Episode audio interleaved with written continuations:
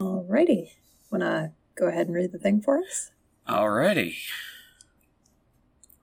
On the Caribbean island of Martinique, Carnival is a week long party made up of parades, music, dancing, and nonstop eating and drinking.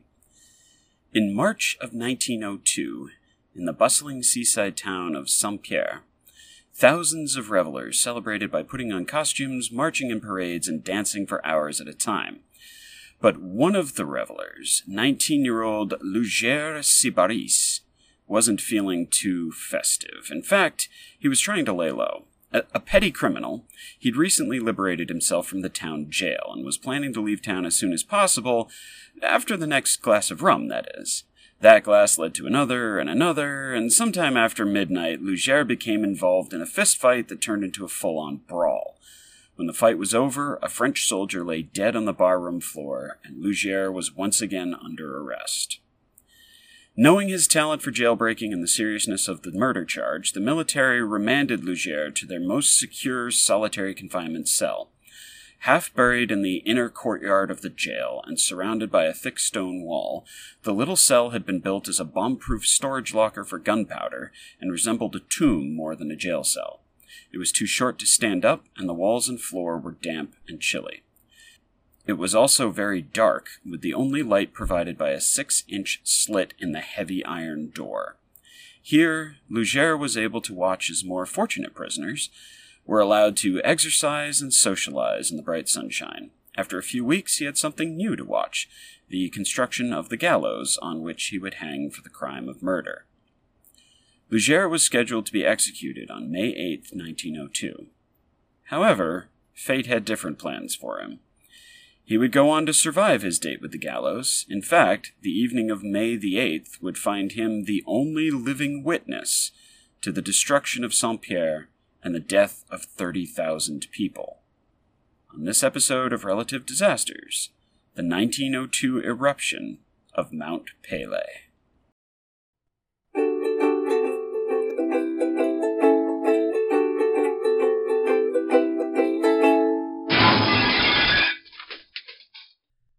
Welcome to Relative Disasters, the show where my brother and I manage our existential dread by talking about terrible and interesting historical events and their context, implications, and any related sidebars we feel like discussing.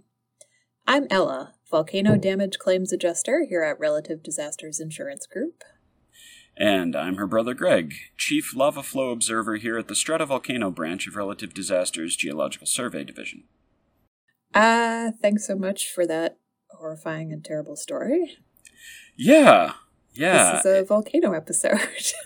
well, it's been a little while since we've done a good volcano, so let's do a really, really destructive one. yes, let's do it. Okay. Yeah, Mount Pele was bad, y'all.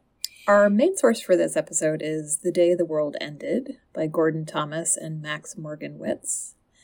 Uh, we are heading to the French West Indies today, to an island called Martinique in the eastern Caribbean Sea. Have you ever heard of Martinique? I have. Martinique is very beautiful. Uh, Martinique is the one with the snake flag. Yes, Martinique is very cool, and it's it's gorgeous. I'm Gorgeous. telling you, if you ever want to really depress yourself, be in a cold climate, in miserable weather, and watch a bunch of travel videos about Martinique because it is gorgeous. Oh well. Yep. Martinique is a former French colony and current overseas territory of France. Of course, Oh. it was inhabited for thousands of years before the French got there by the Arawak people and then the Okay. Caribs.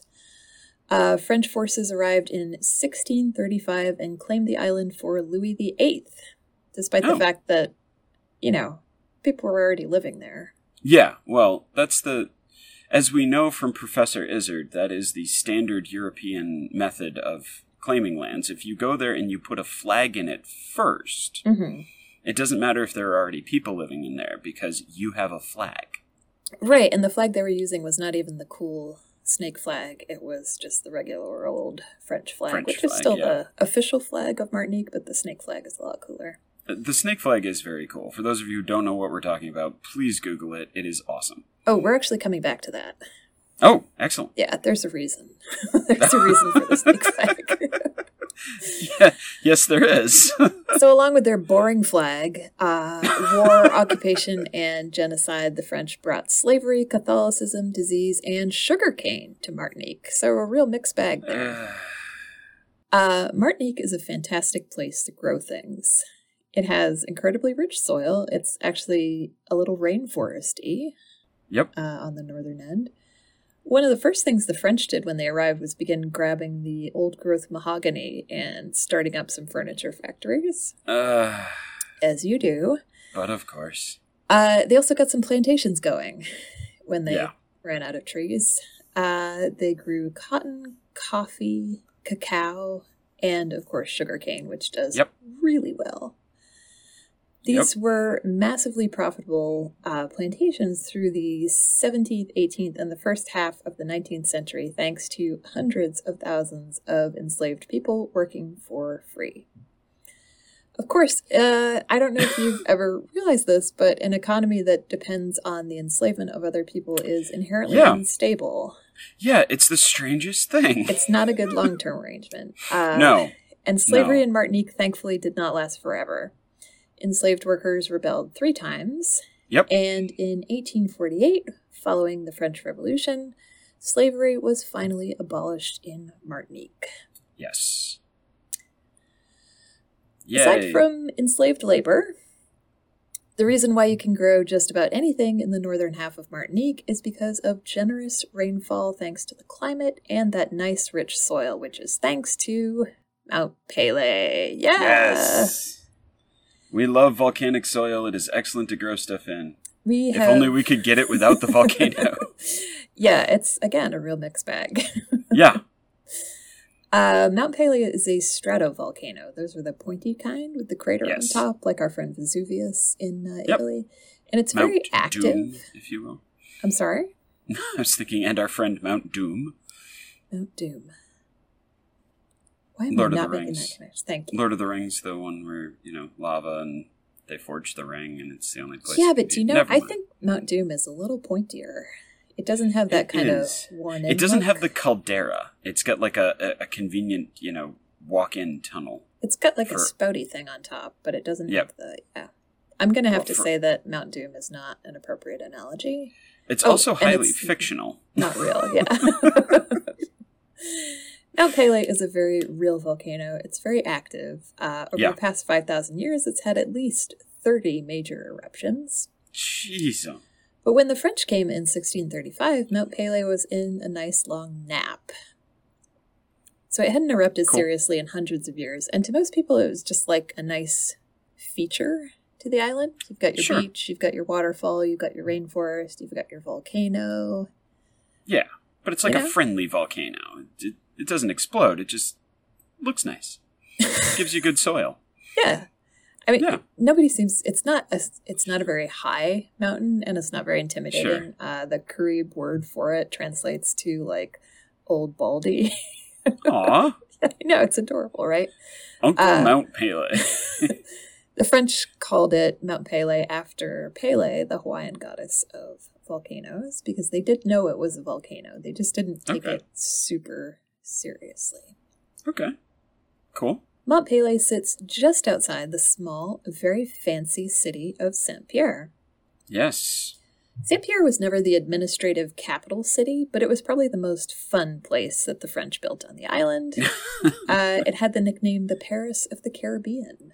Ooh, I did not know that. That's that's interesting. Yeah, it was pretty. It was pretty classy. It was wide, beautiful streets, uh, Yep. beautiful gardens, stone buildings.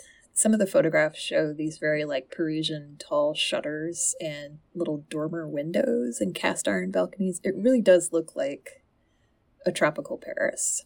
Gotcha. Okay. from certain angles. Obviously, Sure, it's a sure, smaller, smaller right. and Yes. beachier than Paris, France. okay, but they have like a lot of the city amenities. They have this beautiful little theater and a cathedral, and they have a botanical garden that is world famous. It supplies seeds and specimens to a number of famous European plant collections, including Kew Gardens in London. Okay. They also have their own power grid. That's also very useful. Sorry, they also have their own power plant and electrical grid. Ah, I was going to say. Did uh, did in they heat- 1902, which is pretty cool. Yeah, no, that's not bad at all. They have a telephone system and they're connected to the rest of the world by telegraph cable. Sure. So Saint Makes Pierre sense. is very sophisticated and it is Yep. very happening. Turn of the century. This is a great place to be. With one minor exception. It's a feature. It's a feature. You don't want to live in a boring place. I mean, dude, after the last couple of years, I would love to live in a boring place. This is 1902. They haven't had the last couple of years yet. Let's not do any foreshadowing though, because I'm still on the first paragraph. Oh, God. No, I just feel bad.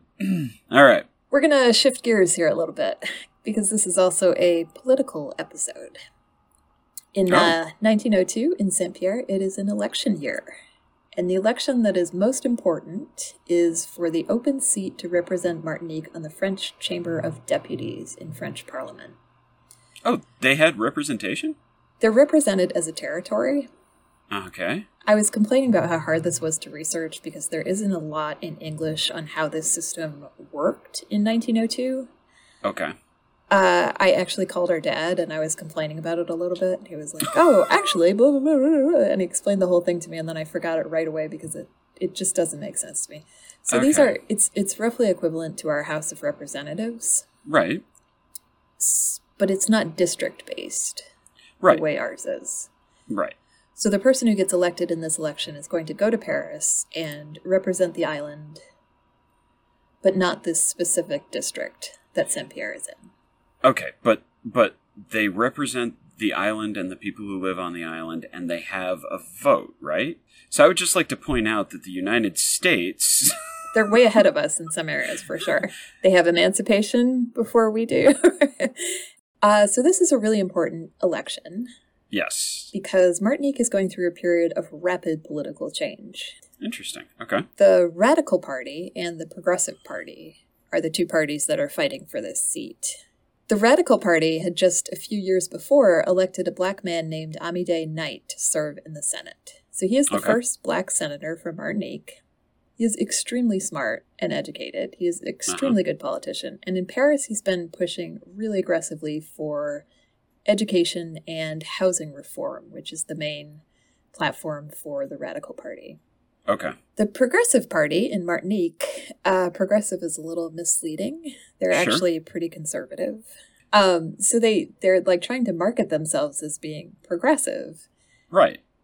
but the Progressive Party is composed of wealthy white landowners who aren't interested in seeing any real change. So Sure. They're So kind of pretending to be progressive, but they're It's it's much closer to be the regressive party.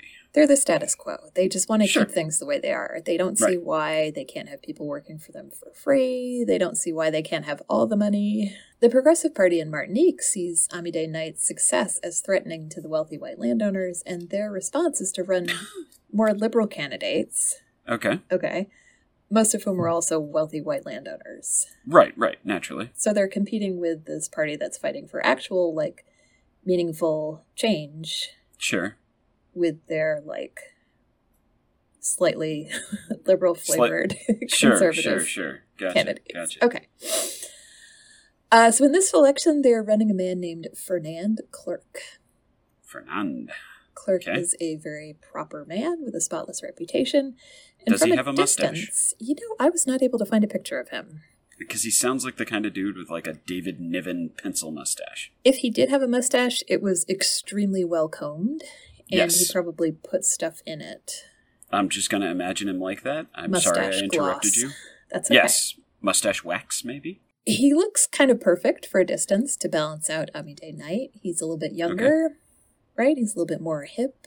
Up close, Clerk is a little too progressive for the progressive parties. Ah. Okay. Like, it turns out that one of his more troublesome ideas that they're like, well, we don't really want to talk about that. yeah. He really wants labor reform in the sugar industry Oh no. For No, biblical sir, we can't have reasons. that. for biblical reasons. For biblical reasons. Yeah. Interesting. Also, he has kind of a, I don't want to call him a sad person, but he's kind of a fuss budget. Sure, I like fuss budgets. He's very particular and nobody really likes him. Fair enough. so he has this habit of being like very particular about his ideas, and the thing the Progressive Party doesn't understand about him is that he is extremely stubborn. If he Okay. sees something wrong, he cannot stop himself from picking away at it until he drives everyone crazy. What this party wants is for his politics To to, kind of Balance, balance, out, Ami right? Day Night. Got it. Because okay. they don't want Paris thinking that Martinique wants like actual progress, Actual change, right? Exactly. No, we can't have that. Okay. All okay. right. I'm digging it. Uh, he's also not very diplomatic. He does not have Ami Day Knight's gift of gab. Okay. He kind of sounds like the most annoying man alive. Sure. Uh, you would run into him at a party and he'd just like corner you because, of course, he did not drink at all. he would just Right. like corner you and start talking about whatever he was thinking about and he wouldn't let you go until you agreed to vote for him. Uh, okay. That, I mean, that was my picture of him from. sure, sure. I understand. Uh, he's also brand new to politics. He has never run for office before or expressed any desire to hold political office. okay. So he's running against a radical party candidate named Alfred Persin, who is running on the radical party values of improved access to education and housing and economic reform that will benefit Martinique's poorest residents. So that is his opponent for this election. Got it. In addition to our politicians, this election has three other elements in the mix. First, we have Antoine Herard, the editor in chief of the island's only newspaper, La Colonie. Can you imagine only Okay. having one news source? I can. I can. I think it would imagine make that. things a lot easier. yeah. It. It's. Yeah. Sure.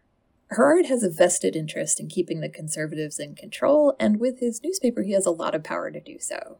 Sure. So even though he personally can't stand Fernand Clerk, he has spent the winter and the spring of 1902 using his editorial voice to support his candidacy and suppress opposing views and generally just running whatever nonsense he wants to about what will happen to Martinique if the radical party secures another seat. Sure. Yeah. Basically, we're talking like the collapse of Western civilization. Absolutely. This is why Western civilization has collapsed. I'm sure. Yes, that's obvious. This guy was. This guy could see the future. He was a soothsayer. Well, it has to do with the advertising money and where he's getting it from. Golly, really? I had no, no. I I was I was thinking he was surprised coming. too. I I'm shocked. Shocked I am. I kept like picking away at it, thinking he had some like deep held political beliefs that were forcing him No! in this direction. No, he just of wanted course money. not. Yeah. No. No, no, no. It's just such a disappointment. Okay. Nah. Secondly, Martinique has a brand new governor. He is a career civil servant from France named Louis Moutet, who's been on the Okay. job for all of seven months. Oof. Yeah. Okay. Uh, Moutet has spent most of his career bouncing around in the French colonial service, and he's worked in Senegal, French Sudan, and French Indochina. Okay. French had a lot of territories at one point. Yes, they did. There isn't really anything super interesting about his career. Okay. He's a hard worker. He isn't involved in any scandals I could find. He's been Okay. married for 15 years at this point, and he has three kids between the ages of 11 and 2, and he brings his Oof. whole family along with him to Martinique. Mm. Now, they settle in Fort de France, which is down the coast from Saint Pierre. Okay. Fort de France is the administrative capital of Martinique. Okay. Finally, we have the American consul, Thomas Prentice. Oh, okay. Does he Yeah. have a mustache? I bet he did. I and I bet he his did was too. not very neatly combed. Ah, uh, he's dear. also freshly posted to Martinique, and his Okay. job is to watch out for American economic interests in the island. sure. So a lot of that sugar, as we know from the Boston molasses flood, is going to Yep. end up in America, Yep. wreaking havoc and destroying our civilization.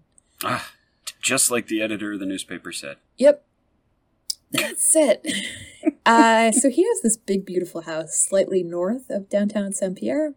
Okay. He has a beautiful view of Mount Pele from his back windows. And he lives Oh, no. there with his wife Clara and their two little girls. Now, Prentice does Okay. not approach Fernand Clerk's level of fussiness, Okay. but he and Clara are looking at that volcano from their back windows every day and asking each other, Do you think that's normal? As Oh, you do around a no. volcano. If a volcano starts doing something weird, you want to say, Look, Should it be doing that? should it be? Do- I feel like it shouldn't. I don't know. It's probably fine. But they're new to the neighborhood. Sure. So, you know. Ugh. Gross. Okay. Uh, so, as part of his job, he's talking to all the Americans and all the people with American business interests around town, and he's hearing some disturbing things about the volcano and its recent activity. By the end of March, beginning of April, he is seriously on Governor Mute's nerves because he keeps trying to send diplomatic cables to Washington with volcano updates. hmm And by the, I would say by the middle of April, Governor Mute is just refusing to relay his messages because he's making it sound like Mount Pele is just about to erupt. Um, um, spoilers? Just want to take a moment of silence for Yeah. the boy who saw that the world was on fire and went to pull the fire alarm, and someone said, Please, you're going to scare people. yeah. Yeah. Some of the things Prentice is hearing and seeing are a little disturbing. They might warrant a little hysteria. Sure. Uh, in early April, people living in Saint Pierre start complaining about a sulfur smell. Oh, that's not good. No, always makes me That's- think of hell, Yeah. right? yeah. The volcano isn't doing anything that can be seen from town, but all through the town there's just this reek of rotten eggs. Mm-mm. It's it's not nice. It's not a feature. Mm-mm. No, thank you. You don't no, want thank it. you. Yeah. On April 23rd, a series of three phreatic eruptions begin on the side of the mountain. These are Okay. messy little events. They're caused by magma heating up the surface water. Yep. It's basically like a steam cloud. Yeah. Um, it causes mudslides, steam clouds, these little fissures open up, yeah. and they sometimes like barf out ash and volcanic rock. Mm, So I imagine from Okay. town they look a little bit like a small dynamite explosion. yep. and and the volcano just like puffs out a little steam cloud and then somebody over here gets a little ash on their garden Okay. okay. it's not a huge deal and these are the kind of eruptions that they last saw from mount pele in 1851 so there still would have been people alive who remembered small eruptions like this going off and it sure. not being a big deal Okay. Okay. However, these phreatic eruptions have a profound impact on the ecosystem around the whole northern end of the island. For example, shockwaves from the foot of the mountain in the ocean kills hundreds of thousands of fish with each of these eruptions. Okay. Uh, birds get loaded up with ash and literally fall dead out of the sky, Yep. and they're warm. They're like dead warm Yeah. birds. I I hate that so Mm. much. Yeah, Cooked pheasant. I- yeah, but not. No. You know? Most horribly, the pit vipers living on the side of the mountain come swarming down into the villages when their pits become too hot for them to live in. As you can tell by their unofficial flag, Martinique is home to some very interesting and impressive snakes. yeah. Uh, one of which, the fur de lance, is also called the Martinique lancehead snake. Okay. It is one of the deadliest snakes in the world, and it has one Yep. of those venoms that kill 90% of the people who are bitten and are not able to Yeah. get treated. Yeah. yeah. These are like five feet long, deadly poisonous from the moment they're born, and they they come in like a camouflage colorway. Yeah. Yeah. Uh, they don't have the decency to rattle at you. They're not a uh, bright Stealth color. snakes, if you will. You step on them, and yes. And then they bite you, and, And things then go they very bite you, yeah. badly. so these pissed off snakes are streaming down the mountain, slithering into people's houses and gardens and so forth. Mm. You know, it's Mm. not their fault. They're snakes. They're looking for a coo- cooler spot to live. Yeah. and 'cause 50 their home's on people fire. are killed by snake bites in the last week of April. Jeez. Their home is not on fire, Greg. In a week? hmm Jeez. Their home is not on fire. They're just getting a little steamy. There are no I- fires I- at this point. I beg your pardon. I, I, To me, that's almost worse because it's like this nasty, stinking steam, yeah. and it's, It's not just like great. all over everything, and it's full of ash, and now there's Oh, snakes God. in it too. Ugh. Snakes in a right. volcano coming Snakes to you in next week from Volcano. sci-fi. I think they did have fertilances in uh, Snakes on a Plane. I okay. The I'll take your documentary word for about it. snakes. being the released on documentary a about plane, snakes released on a plane. Yes, I narrated by remember Samuel L. that Jackson. documentary. Yeah. On April 30th, two rivers outside town have flash floods that sweep away houses and roads and whole families. Oh God. Now, what's weird about these flash floods, do you think? Uh, is the water very warm? I bet it was, Yeah. but also it had not rained in days and days. oh, that's not good. Flash floods That's- out of the blue. Yeah, How's that for creepy and horrifying? that's. This sounds like somebody ticked off the God of Abraham. Like, oh, just wait. like this this literally sounds like 10 plagues revisited upon the it people gets of Martinique. Uh. very Old Testament in a few minutes. Hold on. okay. All right. All right, so through the end of April and the beginning of May, there are these small and medium earthquakes almost every day. Okay. The ash clouds increase in size. They start dumping Mhm. more ash all over the place, and by May 3rd, the apprentices start to notice lightning in the ash cloud directly over the crater on top of Mount Pele. See, that's a real bad sign. you don't want lightning in your volcano clouds. No, you just don't. It doesn't look good. It doesn't do anything for anybody. Puts the neighbors right off. I really, really bad for the property value. So between the floods and the snakes, this is the point where the people living between Mount Pele and Saint Pierre start making haste towards the city, and the newspaper is Sure. encouraging them to do so. Right. Herard Right. runs an interview with a volcano expert who ac- who assures the readers that Mount Pele poses absolutely no threat to the safety of anyone in Saint Pierre. Trust me, I'm an expert. Uh, it's funny you say that because Herard invents this expert, and he bases his Yep. predictions on his understanding of a Jesuit priest's observation. So he makes up the whole thing. Not necessarily. So he has a friend, Okay. this priest, Father Roche. He's less of an Are we expert. sure Father Roche exists? Yes, Okay. because he wrote down notes. oh, good. Now, are the notes strangely in the newspaper editor's handwriting, though? Why? I'm not sure. he seems to be a real person. Okay. Uh, it would not surprise me if Herard made him up because he does that a lot. But uh, Yep. as far as I can tell, this is a real person. Okay. Uh, he's less of an expert, like less of a volcano expert or a Okay. geology expert. He's more of a fan. So Okay. he was in Sicily uh, 10 years ago. He saw Mount Etna erupt. His Sure. favorite Okay. thing to read about is Pompeii and Vesuvius. hmm And uh, unlike the Prentices, he just can't get enough of watching from a distance as the volcano has these small eruptions and ash clouds and poisonous snakes and uh, lightning. Mm. I feel like we have the same taste. I would love to watch all those things from a safe distance. Eh, Not the sure. death and destruction and people getting hurt, but like Yeah. it does Okay. sound really biblical. Father Roche has some time on his hands. He keeps extensive notes on the ash, the weather, the lightning, the tremors, and he's more than happy to share his observations with Herard.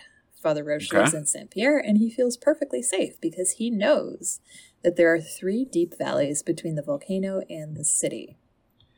He's thinking that Mount Pele will erupt like Mount Etna in a, you know, gout In a of lava. flow. Right Yep. and lava will flow down the side of Mount Pele. It will flow into these valleys, and then because the valleys are really rifts that open out Yep. onto the sea, it would just like flow down to the ocean, where Sure. famously lava has Everything never is caused fine. a problem. Right. Exactly. okay, so at this point, Okay. between everything. Uh, our candidate Fernand Clerk is trying to rally the government for an evacuation. okay. Remember, Fernand Clerk is our fussy worrywart. Yes. If he hasn't been elected, he has no real power. And uh, Yeah. everyone he approaches to talk about evacuating tells him he's overreacting. Mm. And some people follow that up by saying even if the volcano does erupt, the safest place to be is inside the city. Oh, you're making Okay. that noise again. I'm sorry. After he talks to, oh, in a couple cases, it seems almost like he inspires people to stay by fussing at them that they need to evacuate. no. like he goes and talks to the mayor and Yeah. uh, after they're done talking the mayor gets posters printed up saying that people need to stay in the city for their own safety and he posts them all over town i can just picture Okay. fernand cleric following him around going that is not what i meant Yep. you were not Yep. listening No. uh, Okay. so as the louder clerk gets the more people are asking him to sit down and shut up sure. so even amide knight asked the radical party members to shelter in saint pierre Okay. On May 5th, a massive and very fast mudslide wipes out a valley on Pele's southern flank, killing 150 people, destroying a sugar plantation and a sugar factory, Okay. and the whole thing slides down the mountain and into the ocean, generating a tsunami when it hits the water. Oh, jeez. Okay. This tsunami goes on to hit St. Pierre Harbor. It sinks a couple ships. It floods the downtown, wipes out a number of buildings along the waterfront, and destroys an orphanage. 29 Oh, children die. Come on. I know. I know. I wish I could tell you that was the worst thing that happened, these poor kids. yeah. It's not. One thing Cool. it doesn't destroy, luckily for our story, is the printing Yeah. press of the Lay Colony newspaper. Uh, Yay! On May 6th, Governor Mute visits the site of the mudslide with members of his Commission of Inquiry on the situation. okay. So these are the people who are deciding what the volcano is going to do next. They're going to Right. tell the governor what they think the volcano is going to do next, and he's going to make his decisions based on this commission. sure. Okay. The closest thing they have on this commission to an actual scientist is a high school science teacher. The other Okay. members of the commission, to give you an idea of who Mute thought they needed, they are a pharmacist, a civil engineer, and an artillery ar- officer. Uh huh. I don't want Okay. to white knight for Mute. I think I'm going to say this a couple times. Okay. But there is no such thing as a volcanologist in uh, 1902. Sure. Nobody's studying volcanoes. People know In a to get out of the way, scientific yeah. but nobody Okay. is doing anything close to being able to predict what they're going to do. Okay. All right. But still, But still, this is a You might- commission with a mission. there are such people as geologists and.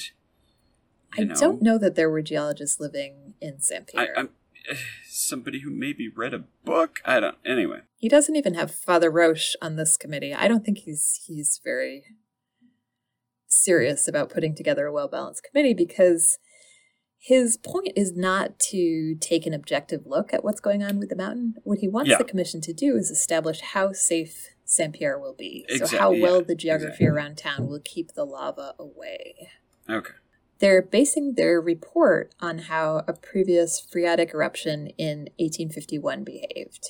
And Okay. this report, which is 18 pages long, six of which describes the ash damage to the botanical garden. Okay. So we can already tell that our ducks Priorities are in a are row. right where they're Priorities supposed are to be. where Yep. they're supposed to be. yep. Uh, it completely ignores the mudslide and tsunami that had happened the day before. Oh no. Okay. Great. Okay. This is great. Yeah. Doing great, fellas. Because that, what does that really have to do with the volcano erupting? It's a mudslide. Nothing to do with nothing. That's a mudslide. Completely separate things. Yeah. Yep. Uh, this report describes the depth and angle and length of the valleys between the mountain and the city. It looks Okay. at the position of the crater in relation to the valleys, and it compares ashfall and tremors to the outcome of the 1851 eruption, which caused minor damage, mostly to crops. Sure. I'm going to quote the report's conclusion here. Okay. This is translated, it really loses a little in translation, but you get the idea. Okay.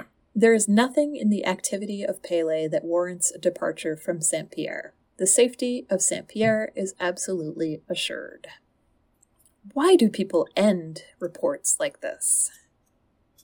I feel like you're just asking for I mean, there's something, Something. about that. Yeah. It's the it's, safety of Saint Pierre is absolutely assured.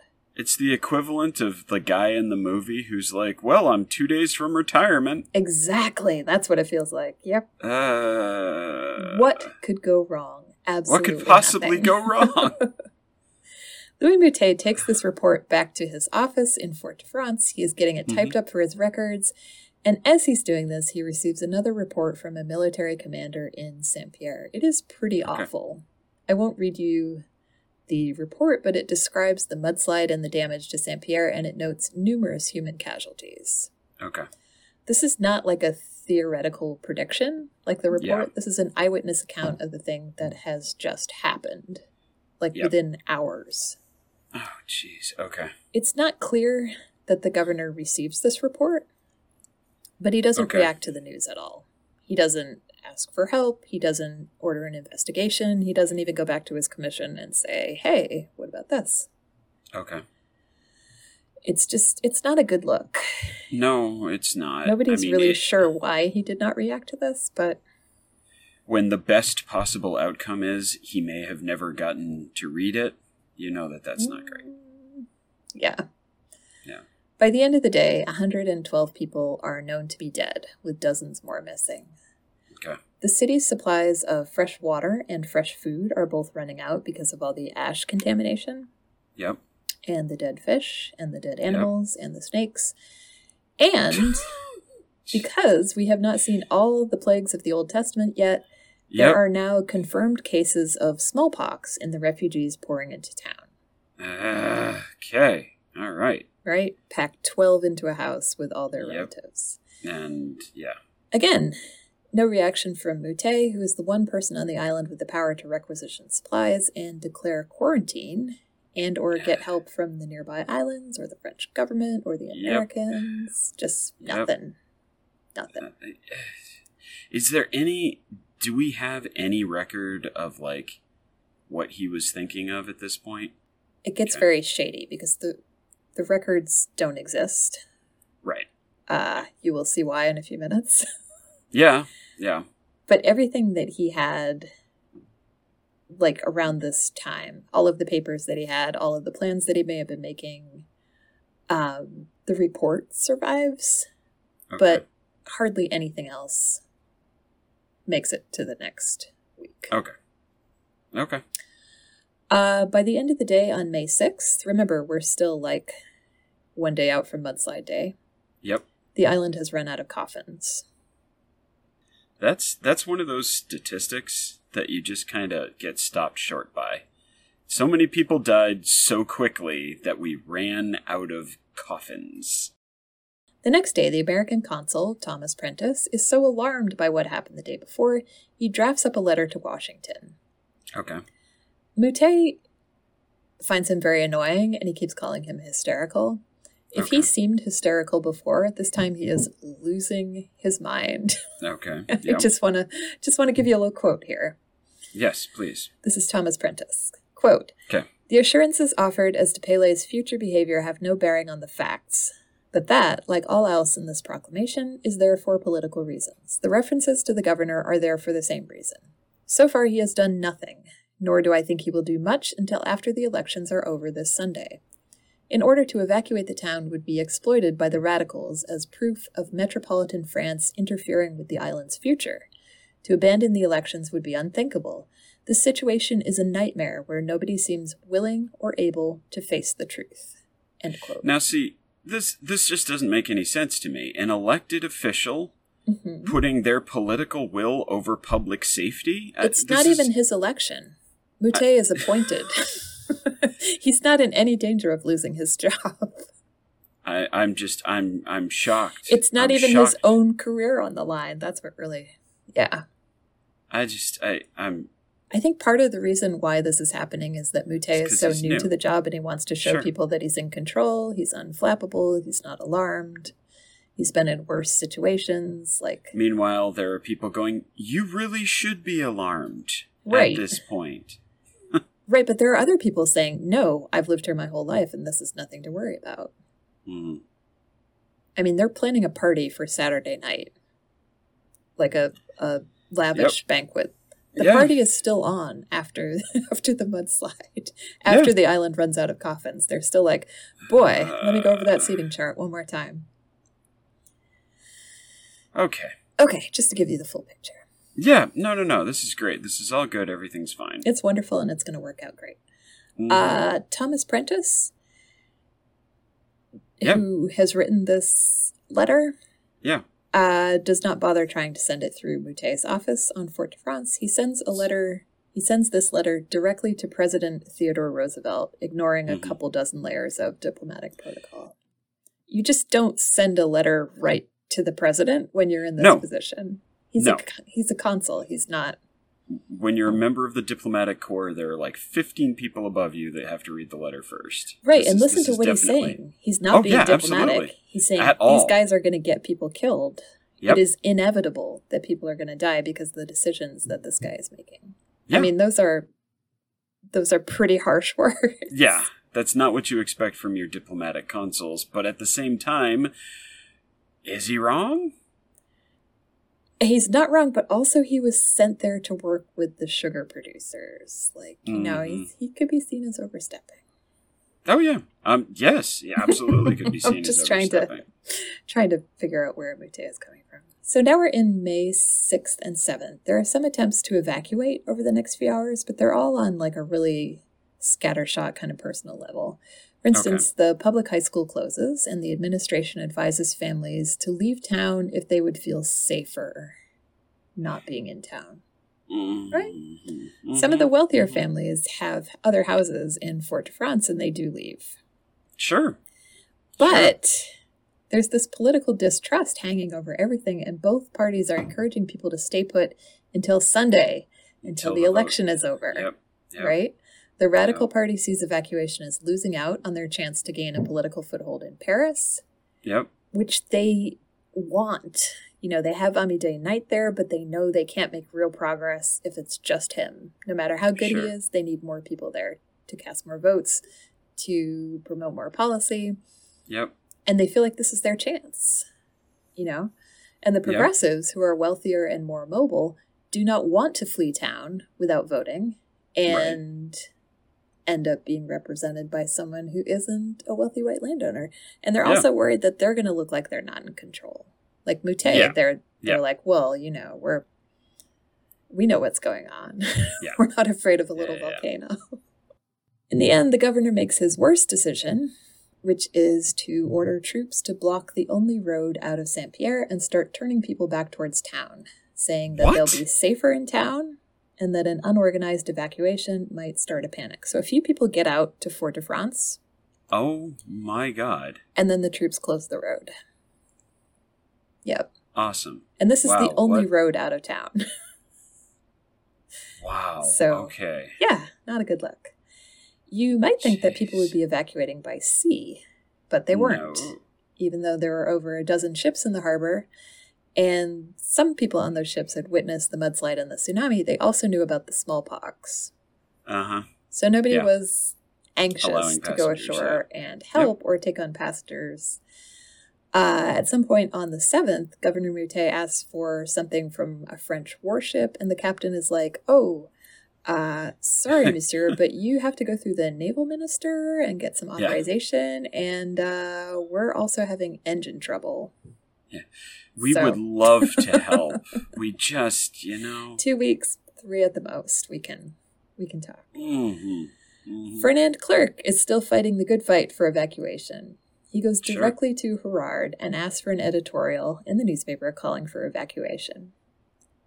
Hmm. Herard says no and throws him out of his office. Yeah, I saw that coming. Clerk goes to the mayor. Another no. Finally, he ends up at Thomas Prentice's house, and Prentice agrees with him that the town needs to be evacuated. Yep. He drafts a cable to Washington asking for aid. And then they realize that the Mhm. transatlantic cable, transatlantic, it's not transatlantic because it goes through the Caribbean. Trans-Pacific. no. We're in the Caribbean, Greg. Trans-Earth. Transocean? Transoceanic. Okay, the underwater cable Yeah. uh, that connects Martinique to the rest of the world. That cable is down. It's been broken in the same shockwave that killed all the fish a few days Mhm. before. So the island is now, in true horror movie fashion, completely Yep. cut off. No assistance is coming. Mm-hmm. Governor Mate goes to Saint Pierre again on Saturday the 7th. He brings his wife and his secretary to see how the town is doing. And Saturday is the day of the election. Sunday is the day of the election. So he Sunday wants is to the be day there of the to election. oversee the Okay. election, and he also wants to be there to show people that there's nothing to be afraid of. Of course. He's got his Of wife. course. He wouldn't bring his wife here if he thought it was dangerous. Yeah. The city is covered with a foot of ash at this point. What? And the army has been dealing with riots and looting all day, mostly over who has access to the last of the fresh food and clean water. Oh my God. The governor meets with the commission, and on the afternoon of the 7th, the commission suggests that, in light of the two eruptions that occurred overnight, those are two more phreatic eruptions, but they're Yep. much louder and much more powerful than the ones before. Yep. Maybe the time had come to start an evacuation. Golly. Now, they suggest this with the mayor in the room, and the town's mayor has been planning that big party for Ah. Yeah. Saturday night. And he's also up for re-election in two days, or or sorry, he's up for re-election on Sunday. Yeah. So he's on that same ballot as the deputy chamber candidates. He throws an absolute temper tantrum. This feels like the uh, the mayor from Jaws. Like you know how you never want to be compared to the mayor from Jaws. Oh, this guy is. I think he's even Uh, more he's- he's- he's spectacularly up there. bad than Yeah, the mayor. yeah. Well, Jaws for was just starters, he's not sharks. fictional. Yeah. And he's not Ugh. fictional. oh God. Uh, he presents a plan where he talks about how he's going to keep the food fresh and uh, ash out of the dishes and off the silverware and what wines he's going to serve. And So he we're just- at that level of disconnected from reality. Yes. Okay. Okay. Yeah, okay, that's that's okay. my point with this little gotcha. sidebar. Gotcha. Yep. He is yep. On yep. another planet. Mm-hmm. Uh, he throws an absolute fit, a toddler temper tantrum. Um, Yep. By the time everyone is done screaming at each other, because the governor at this point is like, no, you can't have a party. But I want a party. Exactly. We've all been there. We've all been there. Mm. Uh, it's so late by the time his temper tantrum is over and the meeting adjourns that the governor sends his secretary back up the road to Fort de France, and he settles down with his wife for the evening at St. Pierre's fanciest hotel. Now they're planning on going to the church service in the morning and overseeing the election in the afternoon. At five o'clock the next morning, the mountain begins to make a noise. Okay. Uh, it's been grumbling steadily, like since mid April, Yeah. but this is closer and much louder than before. Mm. It's unsettling, right? Mhm. Mm-mm. I it's don't just like, any of this. over there rumbling really loudly. People wake up and they start making a beeline for the cathedral, not just because it's a big, sturdy building, but it's also Ascension Day. It's a Catholic holiday, and there's going to be a special morning mass. okay.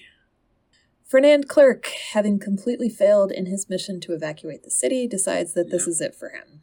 He wakes up Okay. to that rumbling. He's like, you know what? I'm out. This is the end for me. He puts his Okay. wife and kids into a carriage and is is grabbing a few last things. Uh, he takes all his meteorological equipment with him, which I thought was kind of cute. He brings a barometer. Mm. Okay. Okay. Uh, he happens to look up at the mountain and notice that the tip of Mount Pele is beginning to glow. Oh my god. a couple people notice this and they all say it's just like the top of the mountain is glowing red it's lighting up the whole sky remember this is pre-dawn Yep. and it's just again not what you want to see in nature I'm so a glowing mountain. furious with everyone. Yep. Okay. Okay.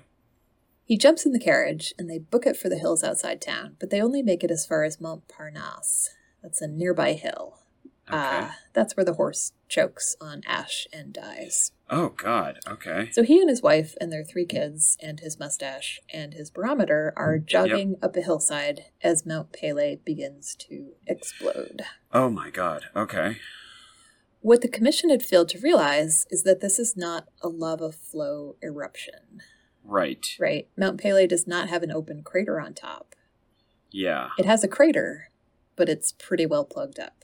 So pressure Okay. inside the mountain itself has built up to the point where there's this massive collection of superheated gas and steam boiling up inside the mountain itself. Yep. So when the volcano erupts, it doesn't shoot lava out of its crater like Mount Etna style. Right. The whole top of the mountain explodes Yeah. and it sends a pyroclastic surge, which, as we know from our Pompeii episode, is a Yep. cloud of superheated gas and lava, right down into the city in a straight line. Uh, the edge of this cloud is moving about 100 miles per hour, Oh it god. is about 800 degrees inside this cloud. Those three valleys between Pele and Saint Pierre don't even slow it down. no. The gas cloud Of does not course go not. out to sea, it just No. rolls right into town. The No. six kilometer distance that it has to travel takes Yep. about three minutes for this surge, Okay. uh, which is preceded, of course, by a shockwave. Yep. In town, temperatures shoot up to 1,900 degrees Fahrenheit. Oh my god. And as you can imagine, buildings offered absolutely no protection. Every roof No. is blown off by the shockwave. Yep. And some buildings, including the theater, are just completely flattened before the cloud gets there. Within seconds, everyone in town is dead. You cannot Yeah. survive as a human. No. There is No. nothing you can do. Uh, and everything No. flammable in town is on fire. So Prentice is killed in this as well, him and his family. Yes. They they didn't try to get out. They couldn't. They were on the side between Mount Pele and Saint Pierre. No, but I mean like they Clerk didn't was on the leave- other side. They didn't leave at the same time Clark did. They didn't leave. No, and actually, this is a really terrible story, but Clara Prentice had a ticket for the Italian liner that was supposed to leave on May 9th. Okay. Uh, but yeah, that's daylight and a dollar short. Yeah. The mountain is hidden under a huge mushroom cloud as the Okay. surge passes over Saint Pierre, and the sky is completely black. Yeah. After the surge passes, there's a rain of ash, stones, and boiling mud. Do you remember those ships in the harbor? Yep. Half of them sink immediately without survivors, and the rest are on fire and being crewed by the surviving sailors, most of whom are horribly burned by the boiling mud falling from the sky. Very few people, even those on the ships, survive the day. Yeah. The total death toll is somewhere between 28 and 30,000 people. This is way over the normal population of Saint Pierre, but again, because everybody was crammed in there and nobody was leaving, Yep. uh, when the volcano is being studied a few years later, they draw an eight square mile kind of ring around Mount Pele and the eruption path that this pyroclastic surge takes. And they say that nothing within that eight square mile area survives, except for these three exceptions. Okay. Okay. A 10 year old girl saw the pyroclastic, sorry, saw the mountain begin to glow and ran to the beach, where she grabbed her brother's rowboat and rowed into a cave.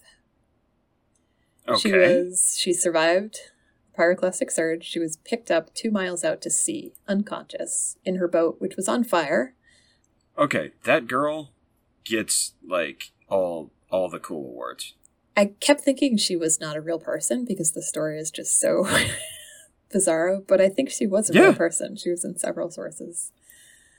Uh, she gets played by The Rock in in, a, in the movie that gets made. She is played by Dwayne The Rock Johnson. in pigtails. That is the only proper casting for this kid. A shoemaker somehow escapes by hiding in his wood cellar. Again, Huh? You would not think that would work. you would not think this would work, and it might also be apocryphal. I am not Okay. sure. I couldn't find very Okay. much about him. But the person who definitely was there and definitely survived was our Yes. convict from the beginning of the story, Luger Silvars, yep. who was protected from the eruption in his horrible, inhumane Horrible jail jail cell. cell. Yep. Uh, he was dug out by rescuers four days later. He was severely burned, but recovered.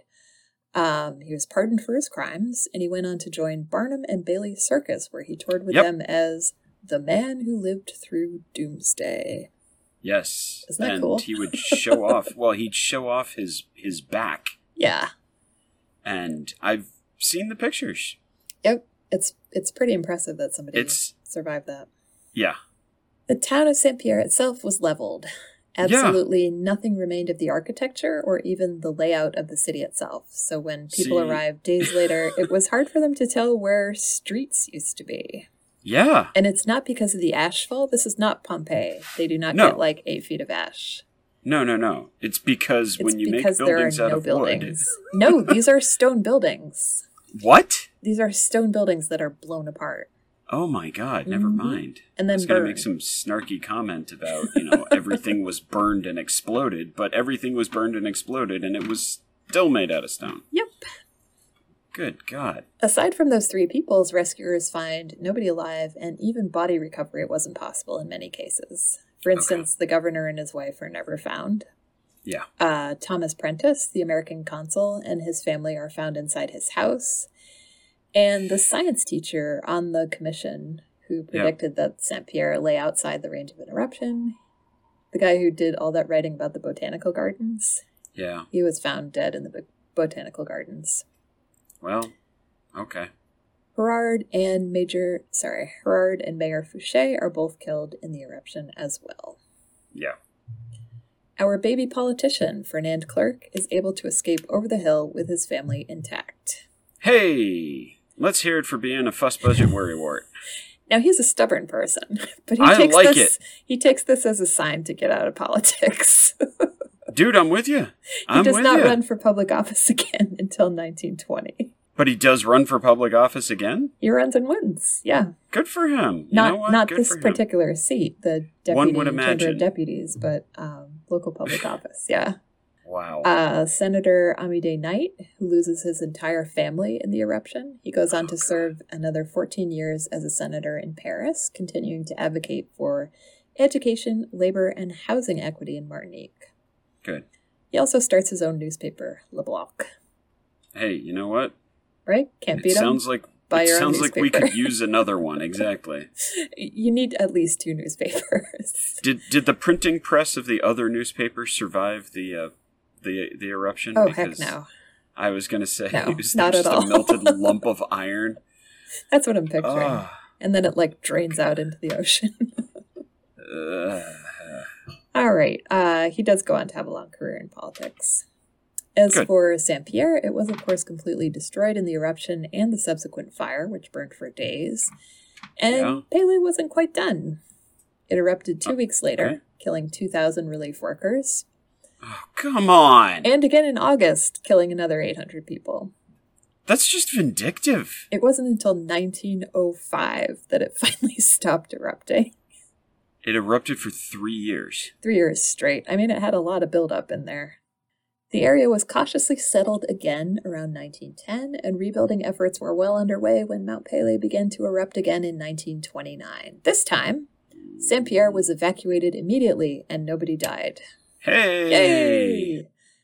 So if we look back on the administration, sorry, the administrative decisions that were made within those last couple of weeks leading up to the eruption, Yeah. it's easy for us to see where balls were dropped. Uh huh. Uh, I'm going to put that as lightly as possible. Sure. The political pressure on the issue of evacuation was incredible, and nobody behaved well. Yeah. Uh, even Fernand Clerc was unable to sway or convince the people who should have been his allies to manage an actual evacuation. The Yeah. eruption of the volcano should never have been a political issue. No matter how far apart people are on spending and services and taxes, we're all pretty anti volcano, Yep. right? It's almost like, hey, a public health emergency. Let's deal with the problem instead of make it a political thing. Right. However, we have to remember that in 1902, volcanoes were not studied the way they are today. There was not a I- lot of yeah, information. I agree. I agree with The that. eruption That's- on Mount Pelee was so powerful it had no equal in recorded history, and therefore the people in Saint Pierre did not have enough information to judge the hazards. Even our volcano fan, Father Roche, didn't know what he was looking at. Yeah. Right? The 1902 eruption was so unexpected that it formed its own class of volcanic eruption, Pelean Yeah. eruptions, um, which have been And you know, studied when you and get a- observed and recorded Yeah. since then. When you get a whole category of eruption named after you, hmm you know for sure you've uh, done a great Yeah. job. yeah. So last year, when La Soufriere, uh, another mountain in St. Vincent, began to erupt, volcanologists and public safety people were able to say, oh, it looks like a Pelean eruption is on the way, better evacuate. hmm Um, and 16,000 people were evacuated from the danger areas before La Soufriere erupted. We always have a ways to go in disaster management and damage mitigation, but we can at least be fairly sure we know more about volcanoes now than we did in 1902 Martinique. yes. And that is the story of the worst volcano disaster of the 20th century. Well, thanks. I hate it. You're so welcome, Greg. All right. Although we gave you slightly exaggerated credentials at the top of the show, we do fact check our stories in an effort to give you the best disaster experience possible.